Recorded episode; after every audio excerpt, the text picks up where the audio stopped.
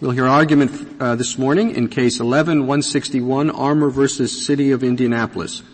Mister Stansel.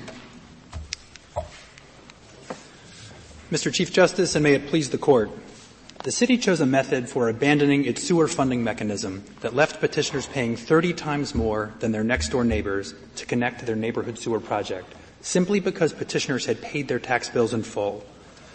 Mere timing of payment does not render similarly situated taxpayers into separate groups, and that is particularly true here, where the taxpayers are a discretely defined group of homeowners sharing equally in a common, specific benefit, and state law explicitly defines them as similarly situated. The City's principal contention is that jettisoning the Barrett Law, the way they funded the, uh, the initial taxation, was itself uh, an end for this justification and itself justified the gross disparity imposed on petitioner, on petitioners. That does not. The fact that an arbitrary classification may yield a desirable result does not render it any less arbitrary. The City must have a reason for drawing the distinction, but paying one's taxes in good faith does not eliminate a taxpayer's right to equal treatment. Indeed, state law here makes clear that delaying payment by choosing an installment plan does not put a taxpayer on special footing. For example, the Barrett Law declares that installment payments, quote, shall be collected in the same manner as other taxes, and installment payments are automatically secured by a lien against the property. Taxpayers who select the installment plan, which they may do for any reason or no reason whatsoever, and in fact, if they make no choice, they default into the installment plan, they are required, if the City asks, as it did here, to sign an agreement agreeing to pay the installments in full with interest and not to contest the validity of the underlying assessment. Counsel, um, I understand your arguments. Um, your adversary raises a point that concerns me, which is what happens to all other amnesty programs like parking ticket amnesties. And if you take your logic to excre- an extreme, how about something that doesn't involve money but immigration status amnesty, illegal aliens who can um, apply for citizenship and be forgiven their illegal entry? Um, Doesn't the logic of your theory basically mean that there are no circumstances in which the government could treat people differently? No, Your Honor, for several reasons. For starters, this Court's equal protection and rational basis cases in particular make clear that context is key. So forgiving a penalty imposed on a speeder, for example, who has an overdue ticket or a parking ticket, is a qualitatively different judgment than forgiving the underlying tax liability of a broad Every bucket. Time a police officer stops me for a traffic violation, I get angry when he lets somebody else go. So you're suggesting that there is a difference between that and this case, where the government is basically saying, you owe me something, and I'm going to forgive you what you owe me. Yes, Your Honor. The Chief Justice's opinion in Enquist took that specific example on, uh, not with you in mind, presumably, but t- t- took that, that example on specifically, and it said this is the kind of action itself that is inherently a subjective, individualized determination.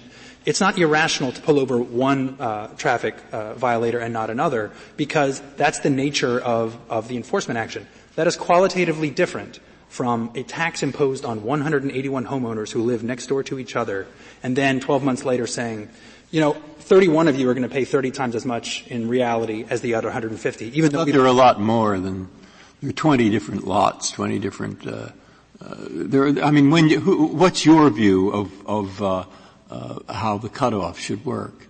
Do they have to refund all the money to everybody who, in fact, ever paid a Barrett Law assessment? No, Your Honor. And state law on this is quite clear. I don't care what the state law is. I'm saying a matter of constitutional law.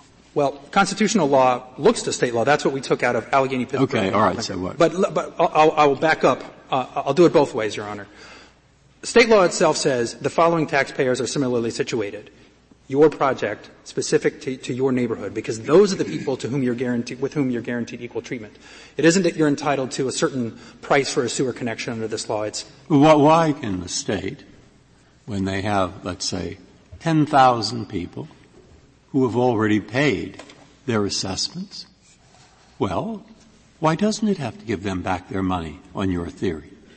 That's my simple question. Because they're not similarly situated. Because why aren't they? Because your state, the states have flexibility to define at the outset who is similarly situated. Okay, fine. They define here who is similarly situated, and the people who aren't are the ones who are on the installment plan. No, Your Honor, but they still have to have a basis for saying that. They don't. They do. They do. The reason is because they think it's unfair to give the people.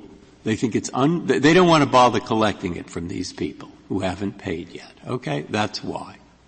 And they don't see a way. If you uh, so, if we're going to free them, uh, we don't want to go back into history and then suddenly give back all the people who've ever paid their assessment. I mean, so we draw the line somewhere. Your Honor, this is where we're drawing it. That's the state law. Well, that, what's wrong with that? That's not what this Court's cases say. It's not the fact that you need to draw a line somewhere. I'll take the case that respondents rely on heavily, F C C versus. You know, I mean, the, the, my point I'm not making clear. My point is that what's less rational about saying, if you paid, too bad, we're having an amnesty for the future. What's less rational about doing that than saying some of the people who paid in full will get their money back and some will not, which is the line you want to draw? No, Your Honor.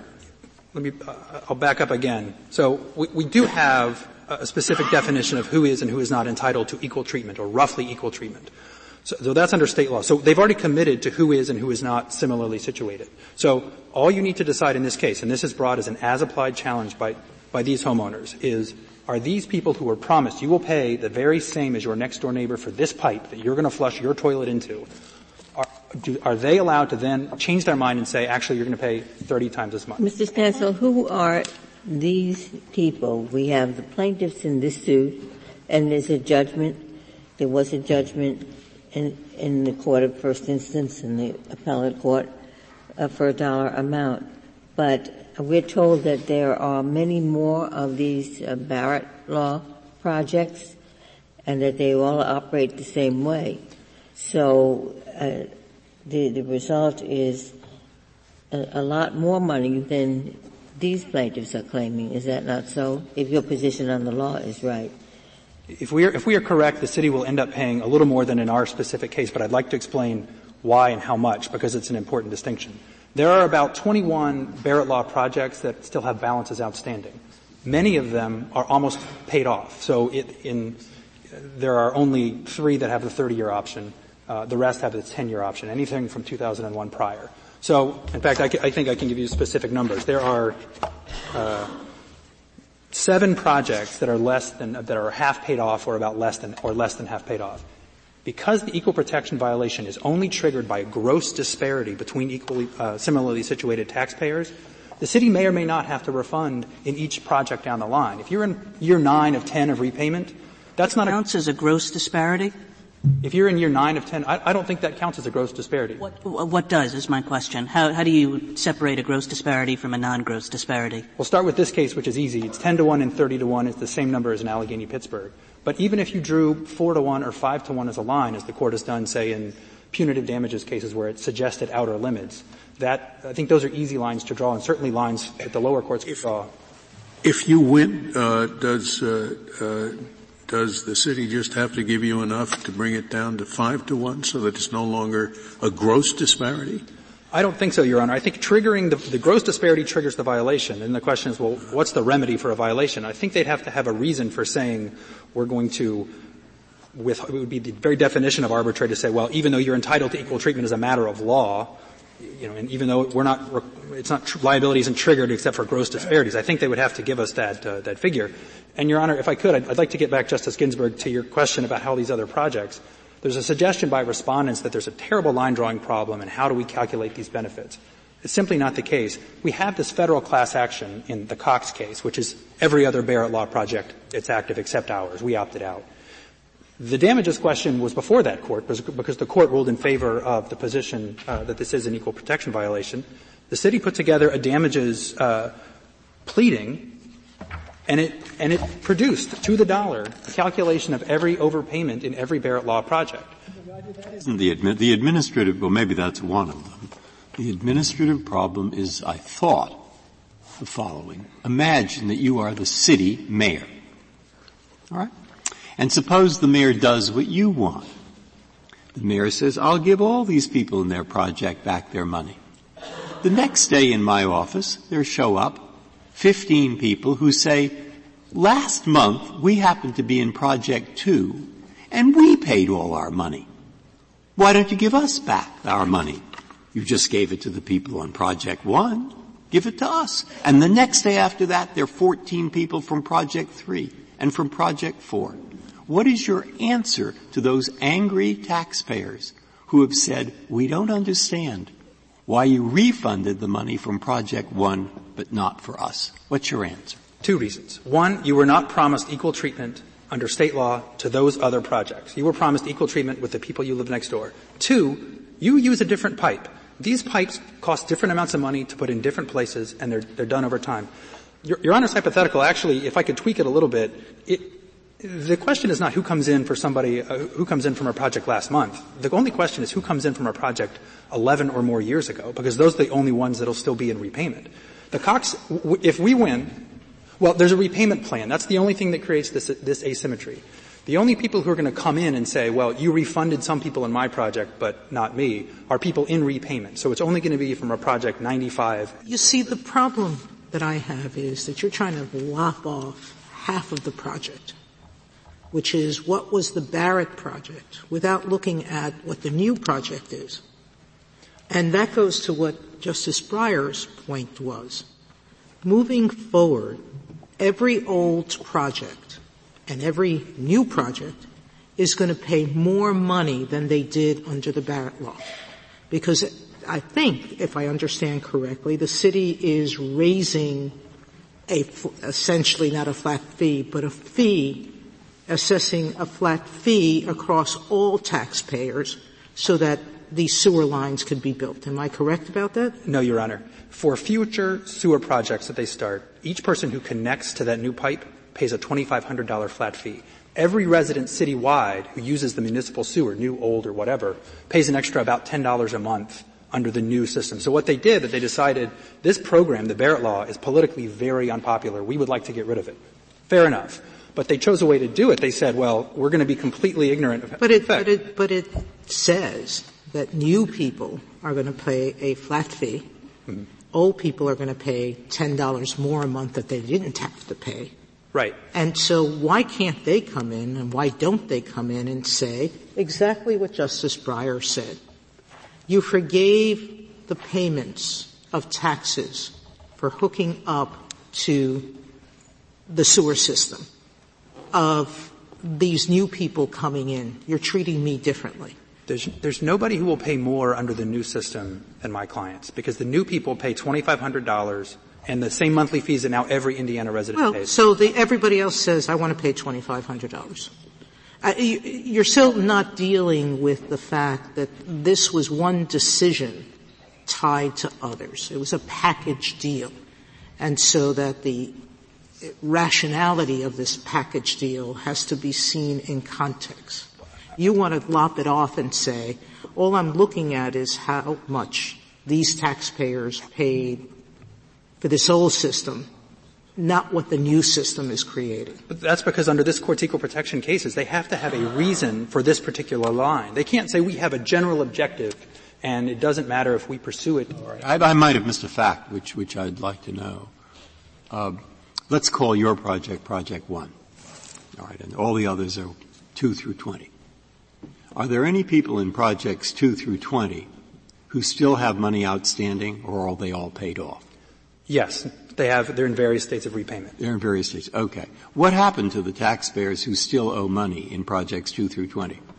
They all got refunded, or forgive, their balances were completely forgiven. Okay. So it's the same. So now the people for the angry taxpayers in Projects two through twenty show up at the mayor and say, Mayor, You not only, pro, you only, you're not only for, uh, for, on your, your system, you not only gave the all paid up people back if you win, but you also forgave the future people in two through twenty, and you're not giving us our money back. Let me make clear, two through twenty are, are in, the, in the facts. I'm, I'm not sure. I want to make sure I understand that, that, yeah. that fact. two through twenty are actually older projects. Yes, older okay. projects. So they owe less money, and, and they come into the mayor and they say, where's my money? I, I paid in full. I paid my yeah, right. nine thousand, but Joe over here got the, his last one thousand dollars forgiven. Here's yeah. what the mayor says. Yeah. The mayor says, I talked to my lawyers, mm-hmm. if it's a grossly disproportionate burden, so if you end up paying grossly disproportionately to your next-door neighbor, because that's what Allegheny, Pittsburgh, and Nordlinger and all the court's cases say, then I'm into, I have to give you a refund. But if you end up paying ten percent more than the other person to connect this pipe, that's just not. Oh, I see. I think, Justice, I think, I think that Justice Breyer is suggesting that if you treat unconstitutionally a whole lot of people, you can get away with it. Well, oddly enough, I was not suggesting. Counsel, some, some time ago, I thought you were just about to tell us how much money the city says will be at stake if you prevail. In my case, there's two hundred seventy-three thousand, three hundred ninety-one dollars and sixty-three cents. In the Cox case, two million, seven hundred eighty-three thousand, seven hundred two dollars and fifty-nine cents on the assumption that all of those people are grossly disproportionately burdened. And this, the, the city says that's the total amount that's at issue if you prevail, if the taxpayers prevail on this claim. That's, that's what they said in Cox. Yes, Your Honor. Could the city cure the problem by rescinding the forgiveness for those who paid under the installment plan? No, Your Honor. Why not? This was specifically addressed in Allegheny, Pittsburgh. That's exactly what the West Virginia Supreme Court said. They said, well, if you have any remedy, it's only to, to raise the taxes on other people. And this Court specifically rejected that. You wouldn't have any incentive to bring a lawsuit if that were the remedy, would you? Right. I'm already unpopular. So effectively, you're, you're I'm unpopular in Indianapolis as, as it is. If I went back and just raised everybody's taxes, I'll, I'll never get to go. Uh, Um, but again, this, and that's just the, the practical reality. But why isn't that a choice for the legislature? Because everybody could be treated equally by getting the money back, or nobody gets out from under the old system. It, so w- why shouldn't that be? The decision is you can't treat these two gr- groups of people differently. So I think the Court has said in a number of cases you can equalize up or down. That's a legislative choice. It, it was a le- legislative choice, Justice Ginsburg, but having now made a choice that in- inflicts a constitutional violation, this Court's cases are clear that the, the correct and the default rule is, is refunds, because for exactly the reason Justice Scalia uh, raised, even if it's possible to go back and do that, which it, it isn't always the case, but even if it's possible, uh, that just means that equal protection cases and tax cases don't get brought, because the most you can hope to get is... is Mister Stansel, if that's right, and let's take a case which is different from the one that, uh, that, that, that you're saying. Let's take a case where there are many, many, many more open projects involving much, much more cost than you're saying, uh, is true here. And the mayor looks at this and says, you know what, unless I can just draw the line here, uh, I'm not going to be able to change this financing system. Either unless I can draw the line here or unless I can say, you know, nobody gets any money. Um, uh, what's the mayor to do? Well, I, again, I agree with I mean, Justice Scalia that, that making a big mess isn't a justification for arbitrarily ending it. Well, but I, I, I guess what I'm asking is we have this terrible program. Everybody hates it. It's not fulfilling its intended purposes. The mayor and everybody else wants to change it. How is the mayor going to change this program now? There are two ways he could have changed this program. Um, one, he could have offered us refunds. Two, I'm suggesting that that is financially uh, uh prohibitive. I'll pay for it then, because he can go and he could he could have done two things here. They could have, and I'm using the mayor loosely. It's actually the Board of Public Works and the City County Council. But um he could have increased that monthly fee under the new program. They're actually, I mean, these sewer projects still cost the same. He, have, have we ever decided an equal protection case on the basis that the the state who had violated the the Constitution can't afford to pay for it?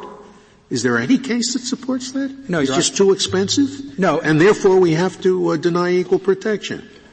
No, Your Honor. And I the Well, is that what you're saying, Mister Stansel? Is what you're saying that when um cities create tax policy, they can't think about the budget implications of that tax policy?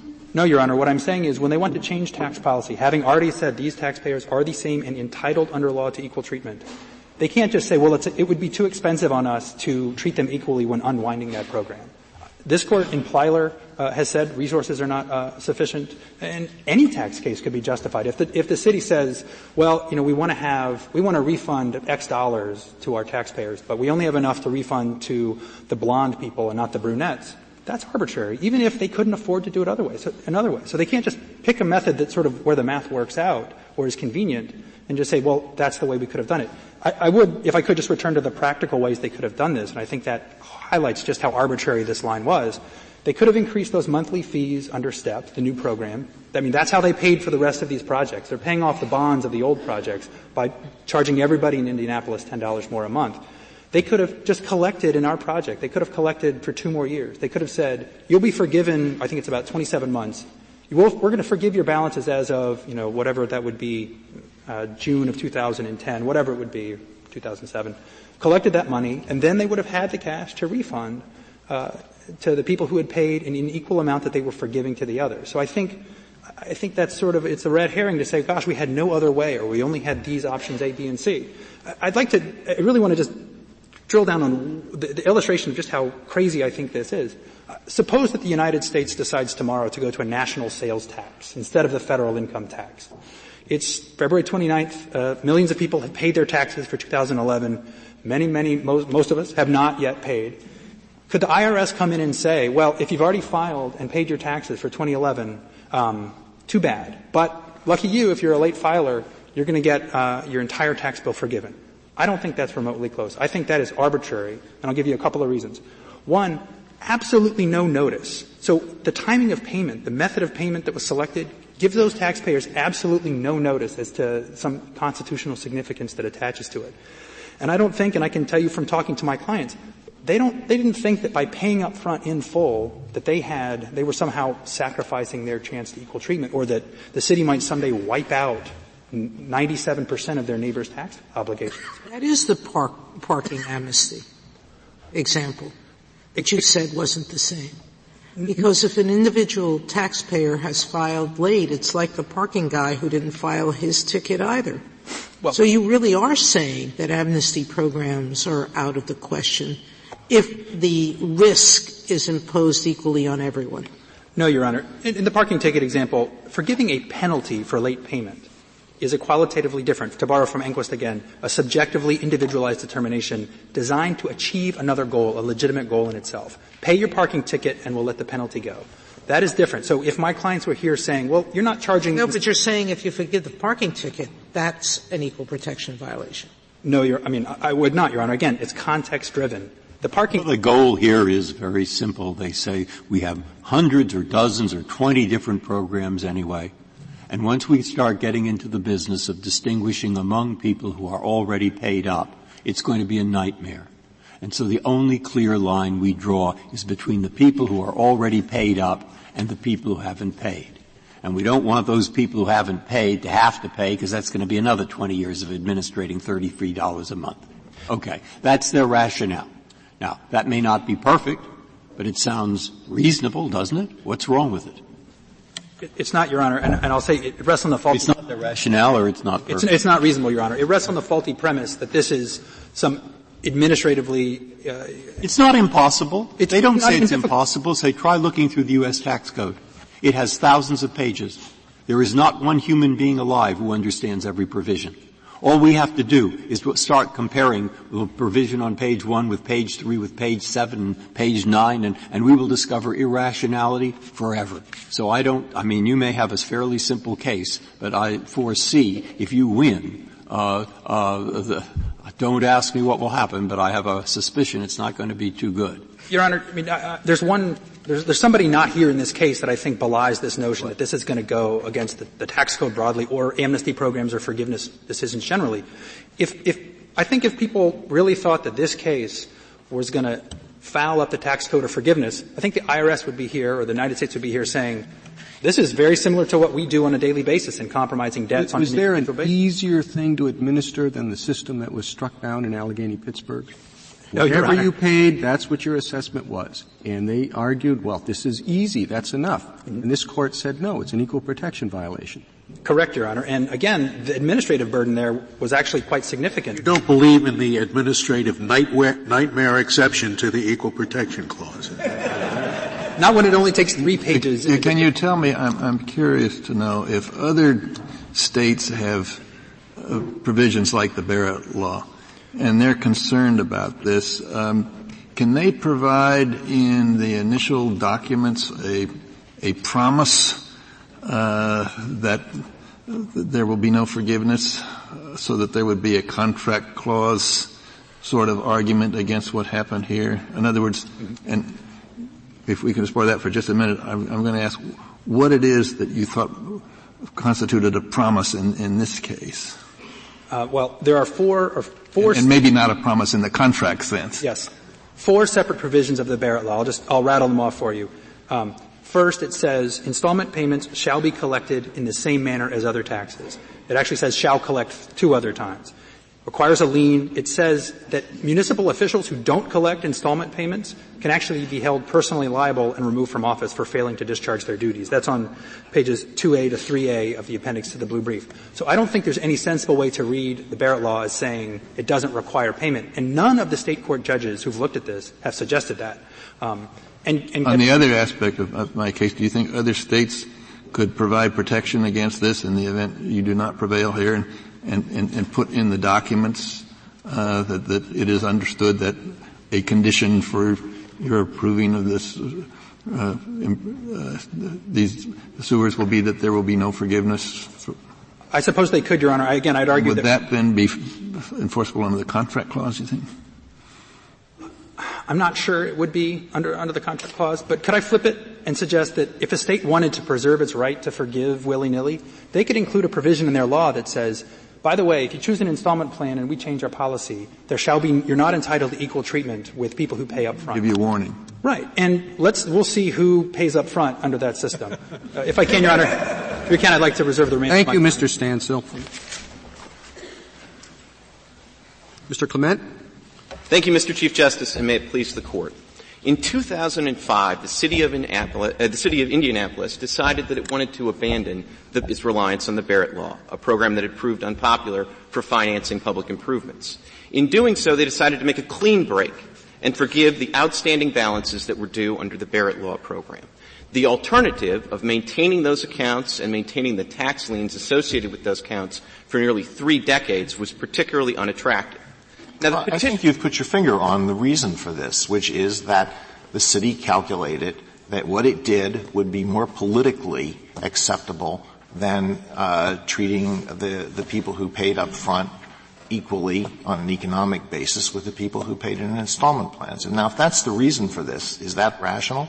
Well, Justice Alito, it, it might well be rational. I mean, sometimes things that make policy sense that the public likes also make good government sense. And in this context, what they wanted to do is they wanted to get out of the Barrett Law business. That's the exact word. Yeah, but what does that mean, they wanted that, to get out of the Barrett Law business? Can I put it very concretely? I mean, before this, you know, when they used to have the Barrett Law and used it on an ongoing basis within the Comptroller's office, they had a Barrett Law office. They wanted to get rid of the Barrett Law office. How do you get rid of the Barrett Law office? You get rid of the obligation to continue to collect these payments for thirty years. You get rid of the obligations to keep all these files together and see whether you're in a position to enforce a tax. That really doesn't seem very complicated to collect payments that people have agreed to pay. And if they didn't want to do it anymore, I bet they could have contracted that out for a very modest fee to any number of private entities that would have done it for them. Well, Justice Alito, of course they could have continued to collect. I think that's common ground here, which I think ultimately shows why this is a very curious equal protection theory, because if the city would have continued to collect these,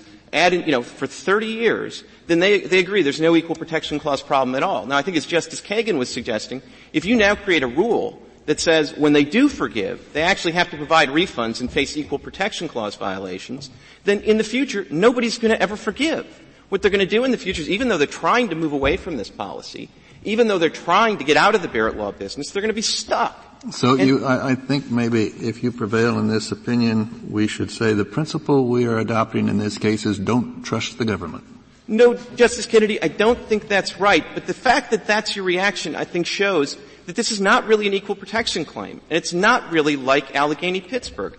Because as your colloquy with Mister Stansel suggested, they would admit that if the government said, as part of the Barrett Law, look, you know, we reserve the right to abandon the Barrett Law, and if we do so, we, you know, we may forgive installment payments. If they said that, the equal protection claim would go away in their view. Well, that's simply because, as we said in Allegheny Pittsburgh, the basis for considering the equal protection claim is the rights that you're given under state law. In Allegheny Pittsburgh, it says you have the right to be treated equally uh, uh, with respect to assessments, and they weren't.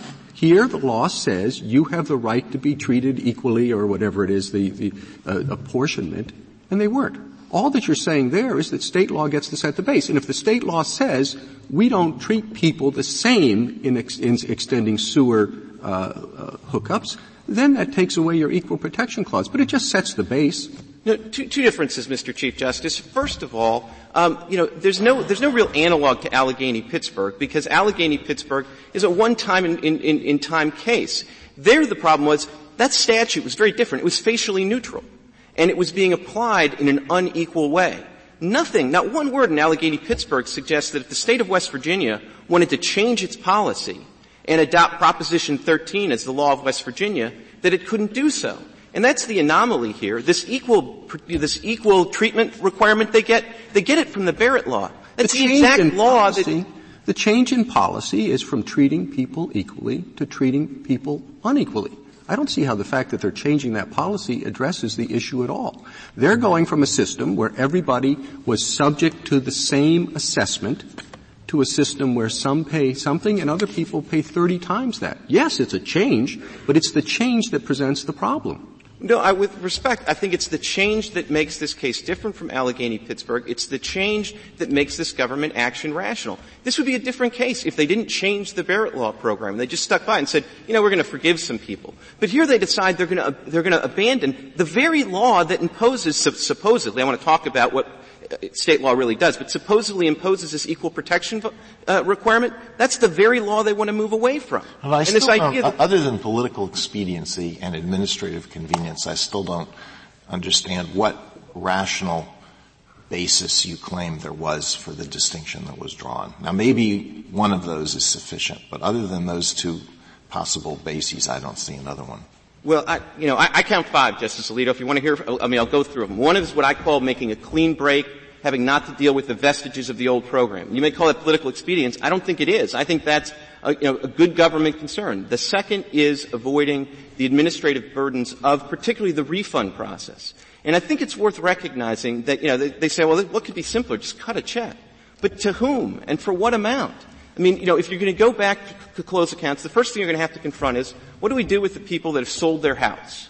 Well, I mean, you know, we got to figure out where they are now. We got to figure out. I mean, well, those are reasons for not giving refunds, but what are the reasons for forgiving the the, the debt that uh, people agreed to?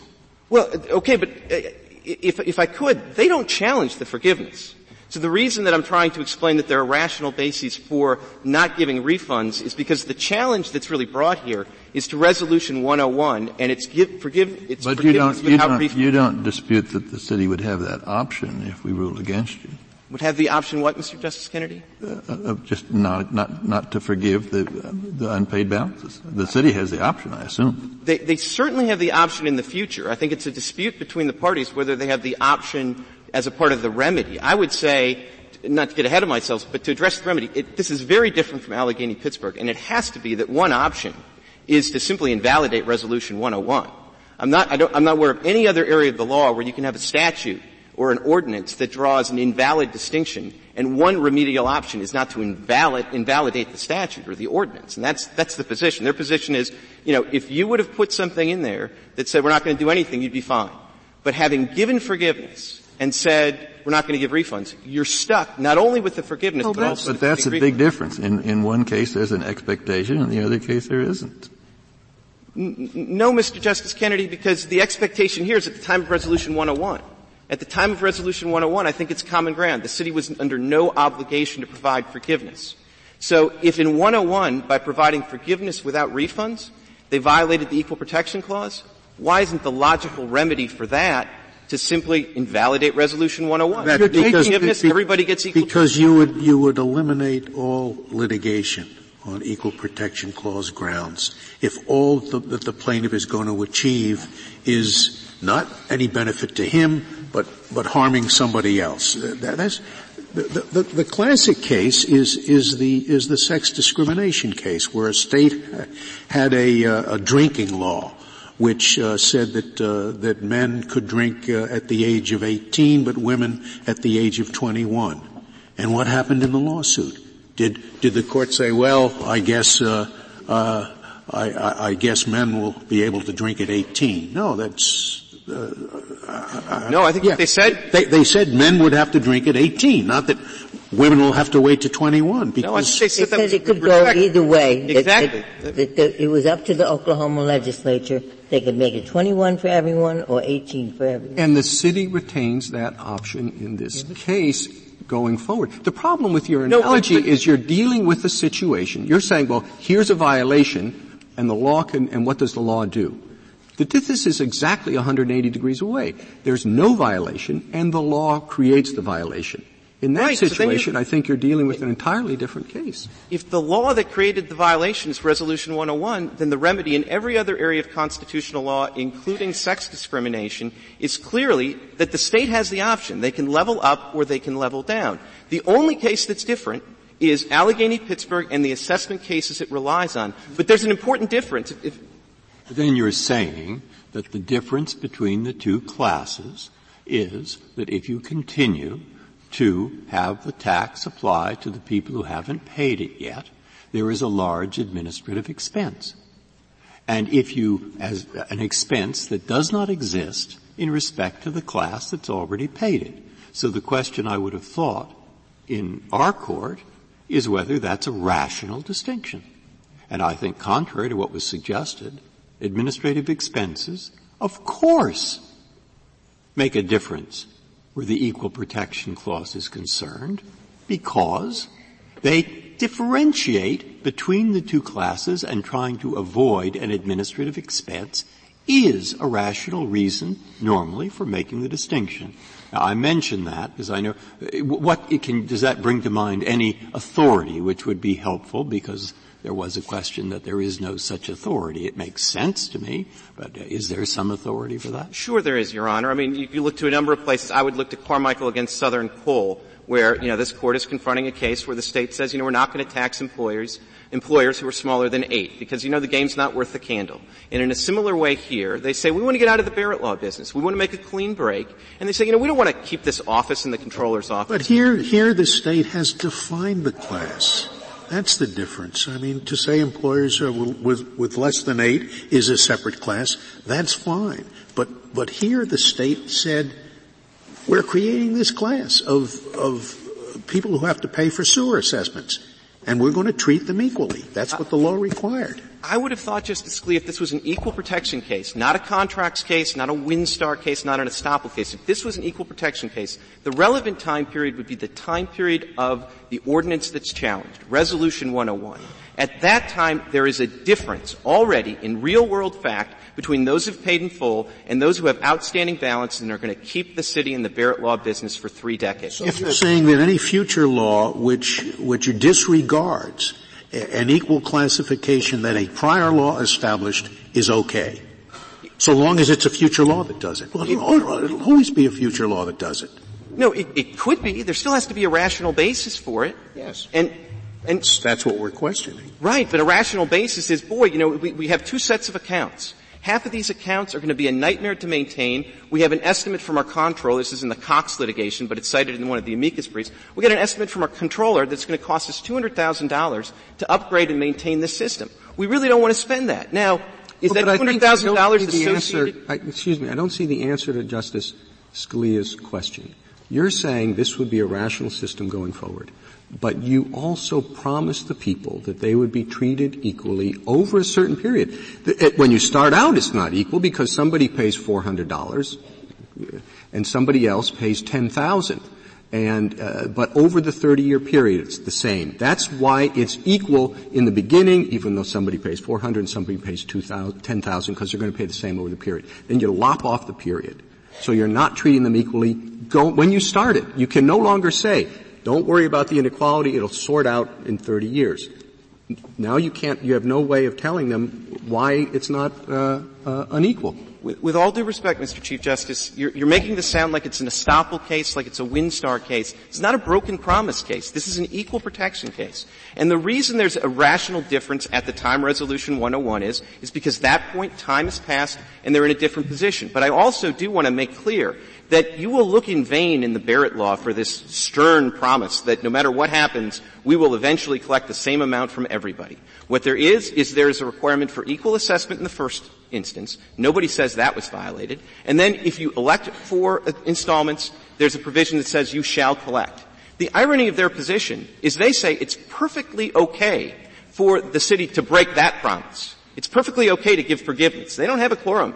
A quarrel with forgiveness. They want forgiveness. They just want to get some refunds, too, as a result. Well, they want forgiveness, but y- you outlined correctly in your brief the fact that the city had three options. One of the options was to hold everybody to what they understood when they signed up under the Barrett Law.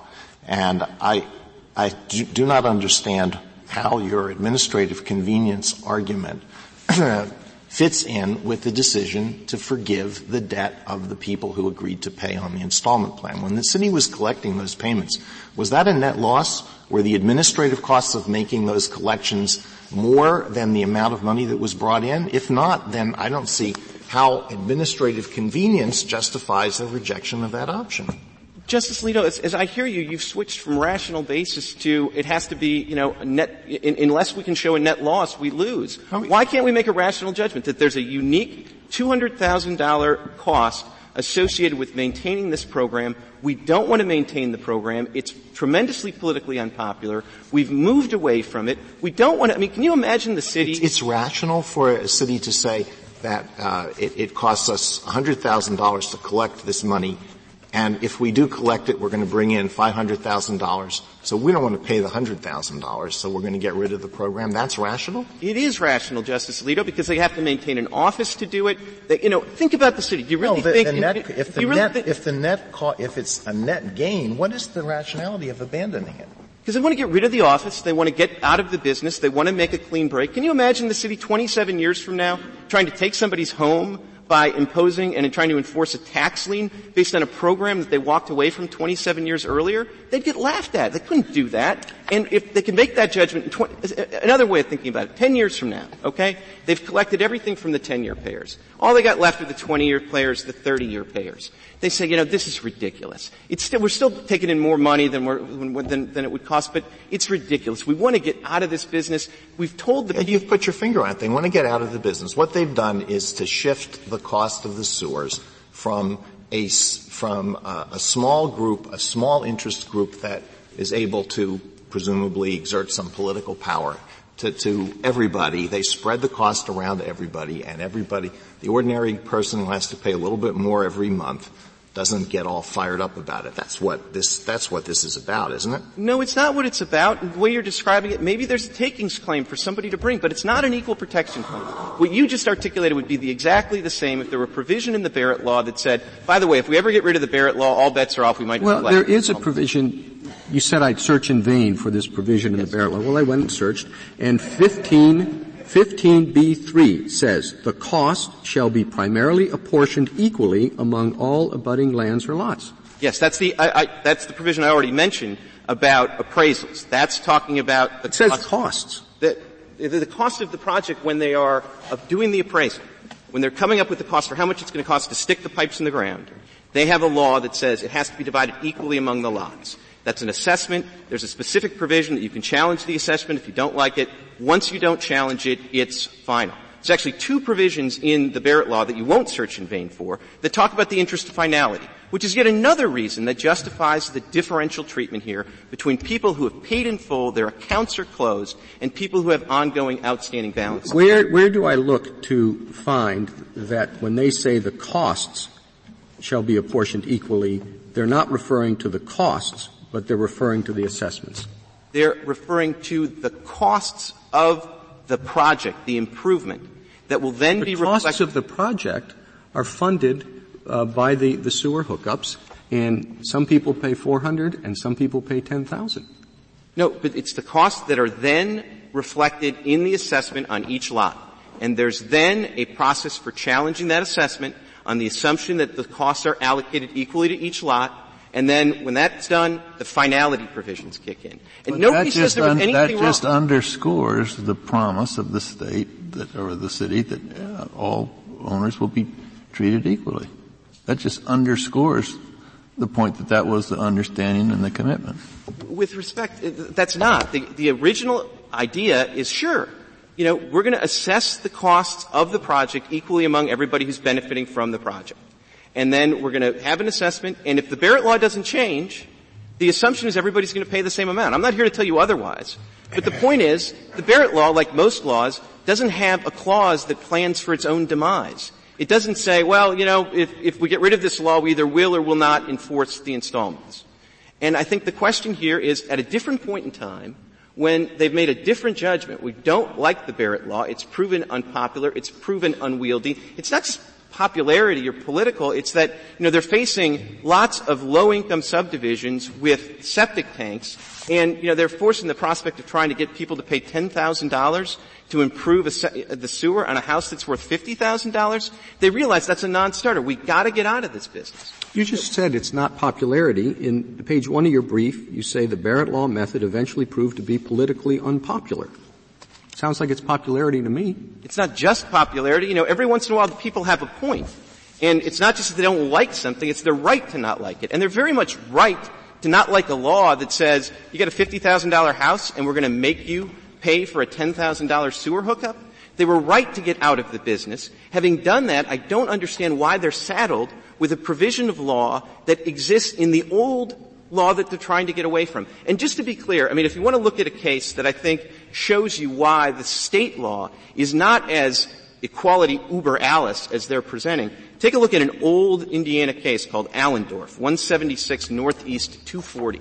That's a case where some people in the project challenged the, va- the assessment, said, you know, that's unfair, it's too much. Other people paid in full. The people who challenged it went to court. They eventually settled with the city for a reduced amount. Then, later on, the people who had paid in full went into court and say, hey, we're entitled to pay no more than those guys. You know what the Indiana appellate court said? No dice. That doesn't work. You basically, you either waived your right in an express waiver, or if you paid in full, it's, you know, it's, it's too late. It's too late. So the, and this is, with respect, I think part of the problem with the Allegheny Pittsburgh, and particularly this extension of it, you're putting so much weight on the state law, and it gets you in this business of fly-specking the Barrett Law. I mean, you know, this, I mean, Justice Thomas made this point very well in the Nordlinger case, that there's an anomaly here, which is you're looking, supposed to be looking at federal law, and the violation seems to be tied to potentially a violation of state law. If I could focus on that for a minute, because this is another really important difference between Allegheny Pittsburgh and this case, which speaks right to the remedy. In Allegheny Pittsburgh, it's a facially neutral statute. And so it would be an anomaly there to say that when there's a facially neutral statute, you're going to invalidate the, the, the statute. The statute's fine. The problem is you've been assessed at one hundred percent. Everybody else has been assessed at fifty percent. The court in that unique context says, you know, there's no obligation to go and sort of mandamus the assessor to bring everybody else up. You get to sort of go back to that level. This is very different. The challenge here, like in Nordlinger, is a challenge to a distinction drawn in a law. Resolution one oh one, unlike the law in Allegheny-Pittsburgh, is not facially neutral. It draws a distinction. So the relevant question is the rationality of that distinction. Is it rational? We submit there are multiple reasons why it is rational. But if you disagree with me, the obvious remedy is to strike down the statute, or at least remand to the state court with express instructions that they have the option, which is exactly what happened in the sex discrimination cases. And Justice Scalia, if you're worried about incentives and standing, look at Heckler against Matthews, another sex discrimination case. This exact issue came up. And what the court said is, uh, standing is based on your right to guarantee equal treatment. Whether or not it's a pocketbook injury, you have standing if you're denied equal treatment. Now, these guys may have been denied equal treatment on the assumption they're right, but they can get equal treatment restored just as easily by Resolution one oh one being invalidated in full as they can by getting an additional windfall by getting a refund. And as well, well, well why is that? Why is that a big deal for us? I mean, that's the law. You get your your, your choice. The, well, the, okay, but I mean, th- that's a big difference because that's different from what they're saying. They're saying there's no remedial option. They're saying we are stuck now. We can, we, we have to give refunds. That's the only permissible constitutional remedy. And obviously, the city would prefer to get out of the Barrett Law business and to provide these forgiveness, but it would certainly be a lot better for the city if they would at least, as the court made clear, they had the option of leveling up or leveling down. I do think, though, that gets well, that, if I could, you mentioned Heckler against Matthews. In Heckler against Matthews, the court said, quote, ordinarily extension of, of the withheld benefit rather than nullification is the proper course. Yes. So while it is true that you can cure a violation by leveling up or leveling down, ordinarily extension of the benefit is the proper course. And that's for the reason Justice Scalia gave, because otherwise there'd be no equal protection case brought. If, if that were the rule, Heckler against Matthews would have come out the other way. The court was, yeah, the well, what court, wrong, what did the court mean when they said ordinarily extension is the proper course? Well, th- they were talking about a specific situation, A, under federal law. So I don't know why you, the rule would be the same. And the sex discrimination case, cases are much more on point for purposes of this. But they're also talking about a very specific context where you have a limitation on a benefit. And the idea is if you strike down the limitation, the default option is everybody gets the benefit. This is different. I mean, you know, and what really what Heckler's talking about is severability concerns. There's no severability that works here. Resolution one oh one, if you look at it, it doesn't say anything about refunds. It simply says we're going to forgive the balances on the outstanding accounts. If that's somehow impermissible, then the law goes. There's nothing to sever. There's not, there's not one word in the statute about refunds, and that's different from the context where you have a general extension of benefits and you have some limitations. What, what do you think would happen if the city says, if it came out that way, we really want to give refunds or cut them off, we want to stop collecting the money, period. Then to make it fair, uh, on this hypothesis, the city would have to go back and refund money. To whom? And how many? And, and, and how, I mean, you heard your, your, your, your friend, uh, try to uh, make a distinction between this project and you wouldn't have to give the money, he said, to every other person who ever back in eighteen fifty or uh, eighteen ninety or whenever it was began to make Barrett Law payments. But you would with this one. Now what, I'd like a little comment on that. Well, you're absolutely right. And, you know, in, you know, I talked about the question. Right, because it's a question. Well, okay. Then the answer is, it would be an administrative nightmare, if I understand the I, question. I don't understand that. Why? I mean, people paid the lump sum. If, if people come forward and say, I'm one of the ones who paid the lump sum, I want a refund. And if, if somebody doesn't come and, and present such a claim, the city doesn't pay. If that, someone right. does, surely the city has records. Let, let me try to get my question, which is, I'm not, I'm thinking this is Project One. So certainly on the hypothesis you have to pay back the people who've already paid up for Project one. But in your brief you say there's Project two through twenty. And is there, in your opinion, a basis for distinguishing all those people who have paid up in those projects, or would you have to give them their money back too? We now you heard your friend's statement and explanation of why you wouldn't have to give them the money back. And I want to get your response to that. Well, with respect, what I heard him say is we probably would. And I think we certainly would as to most of the projects. There might be a couple of the projects where the differences are so small that he would say there's no gross inequality there. But as to most of the other projects, there are still substantial differences. How many people does that involve about? It involves, you know, I, I don't, I know the number of Rough. projects. I, it's, it's like twenty projects, so I'm guessing it's at least a thousand people. And then, of course, somebody's going to come in if we do that, as you suggested, and say, wait a second. Was his figure of two million accurate? The, Has the state done it in the other case? The, the stakes in the other case without interest, I think, are two point seven million dollars. Um, so, you know, I think the, the, the ballpark figures are right. When, when you say the other case, you mean every other project, because that's a, a, a that's a what a class action, right? It's, it's a class action okay. that cops the federal litigation, but still, that's not a that's not an insubstantial amount. Of course, the relevant question is not, you know, are the damages a set figure after you've had litigation in federal court? The question is, what does the city administrator at the time he's trying to decide whether he has a refund obligation to do? And Justice Scalia, you said, well, it's clear as mud. I mean, did you listen to the answer about gross inequality? What are they supposed to run it through the gross inequality uh, calculator that tells them, well, you know, it's close, but it's not really, there's not a discrete obligation? I don't know how, I, I don't, I would not know how to advise them as to which of the other twenty-one projects they owed a refund to and which they didn't. I would be at a complete loss. And I, the reason, well, if well, everybody, if, everybody entitled to a refund came forward, it would cost you two point seven million dollars. Uh, no, actually, it, it would it, plus this one, so it would be a little over three. Okay, three. Three million dollars. And you say the real problem is the huge administrative cost in trying to figure out who you owe it to. If it's that huge, all they do is somebody who comes forward, asks for a refund, verify that they're, you know, we're a homeowner in the project, give them the refund. Well, I mean, the most I, it's going to cost is three million dollars. Yeah, in this case, and the, and the law that you develop here is not going to be limited to this case. It's going to apply in other contexts as well. Heaven knows where it stops. As I said, Allegheny Pittsburgh, it was at least limited to a particular context. Now, I mean, I don't know why any city ever, I mean, maybe this is the limiting principle, that no city ever again will provide amnesty or forgiveness under any sort of... Amnesty, I don't get, amnesty is entirely different. Amnesty is for people who did something wrong. Nobody did something wrong here. It wasn't wrong to pay with installments. But Mister So the Justice, amnesty it's, cases it's the, don't apply. It's the same principle. I mean, I could certainly see some, you know, suppose the city elects a laissez-faire mayor and says, you know what, parking tickets, it's not worth the hassle. We're going to get out of the parking ticket enforcement business, and we're going to forgive everybody their parking tickets. If I'd just paid my parking tickets, I'd be hacked off. But I wouldn't feel like I had a federal constitutional right to get my money back. And that's the What difference. Do you do with the hypothetical about the income tax and the sales tax? If, so you don't pay any income tax uh, if the sales tax has gone into effect? I think if they really got rid of this, the federal tax forever, I don't think there would be an equal protection violation. I think there might be a different constitutional violation. If you listen to him, the first thing he ticked off about why that would be so horrible is there was no notice.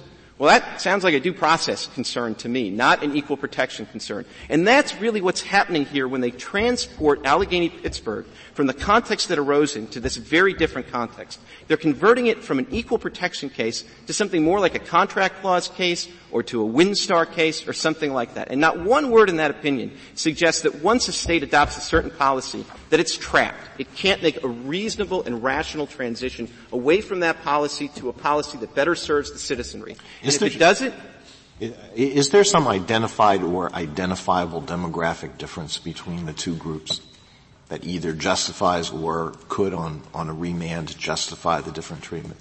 Well, I think the one, I, I don't think there's a demographic difference. I think the one concrete difference that really is a difference is from the city's perspective, they're looking at two groups, all of whom are going to have to pay a new higher monthly fee. And I think they can make a rational decision that says, look, you know, one of these groups has to make two monthly payments to the city for sewer and water. That seems a little crazy. So why are we, what we'll do is we'll just make everybody in the city, in terms of their ongoing payments to the city for sewer and water, we'll treat them all exactly the same, one fee. Thank, Thank you. you, counsel. Uh, Mister Stansel, you have four minutes remaining. Justice Alito, I want to just pick up right there. What they're actually saying on these two monthly payments idea is that it's rational for somebody who's just paid three hundred dollars and now everybody pays an extra ten dollars a month. We don't want them to have to make their thirty dollars a month Barrett Law payment having paid three hundred dollars and the extra ten. My clients still have to pay the extra ten dollars a month, but we're out of pocket nine thousand three hundred dollars. I think that is, I think that's patently irrational to say that, that, that we're trying to help people who are out three hundred bucks from having to pay an extra thirty dollars a month going forward. Mister Stansel, here's what worries me about this case. To me, this is a case about transition rules. All legislation creates classes of citizens, and some are in, and, and, and puts them all in a group and says, you're going to be treated in the same way as long as this legislation exists. And then a legislature comes along and changes that piece of legislation. And different people are affected differently by it. And to me, what you're suggesting is that when that break is made and when that transition occurs, the legisl- I, I don't know how you would apply the rule that you're suggesting, which is that everybody in the former class has to be treated the same as a matter of transition policy. If you've promised equal treatment, and we're talking about a, this is a, a specific case, a specific commonly shared benefit among people who are indistinguishable on any rational basis. They live next door to each other, they flush into the same pipe, and they paid and were promised equal payments. In that instance, you, then there has to be a rational method. You have to treat them equally when you transition. So there may be times where the city has promised and committed, and there is no independent rational basis for distinguishing. It's not that if we want to go forward and uh, we want to tax blondes instead of brunettes, well, the fact that we're going to start doing that prospectively doesn't make that okay. And moreover, this is in perspective. We're talking about an assessment historically imposed on the very same day for the very same. But time is usually a rational reason for doing it. If suppose everybody paid on the installment plan, the city could say, as of a certain date, we're forgiven, we're no more installment payments. And the people who paid up previously, would, would they be, would they have an equal protection claim? If we, I'm sorry, I suppose that there, there had never been the option of making the lump sum payment. Everybody paid on installment plans over a ten-year period, and then uh, the city decided January first, two thousand twelve, no more installment payments. Everything that's still due is forgiven. That would be rational, wouldn't it? Right, because we'd all be treated equally. Could, could I quickly get to the administrative nightmare? Uh, in, in, if you go to the Cox litigation and go on PACER and you pull up document number ninety-eight, you'll find the city's filing in the Cox case, in which they give the name and address and amount of owed to every taxpayer under any of these twenty other Barrett Law projects. This is, I think it's, I think it's ludicrous to say that there's some Gordian knot that would have to be cut to issue refunds. But more generally, I think this is part of the city's uh, argument. They say, well, perfection may be difficult to achieve. Well, so be it. It always is. But that does not justify gross disparities and anything goes. You may want to make a clean break and go to a new system. Fine, but you have to do it in a way that treats the same. The argument isn't same. that it, it's expensive to administer as much as it is there are a thousand people in all these projects who are already paid up. We don't have enough money to pay them all back. That's why we don't want to pay them back. If, At the same time, we don't want to collect the money for thirty years from these other people who aren't fully paid yet. Well, if that's the, the question, I guess, is, is that rational? No, Your Honor. Simply sending in your tax bill, again, if you sent in your taxes yesterday, are you is too bad, so sad? I, I don't think that's rational. And I want to get back to the reliance interest because...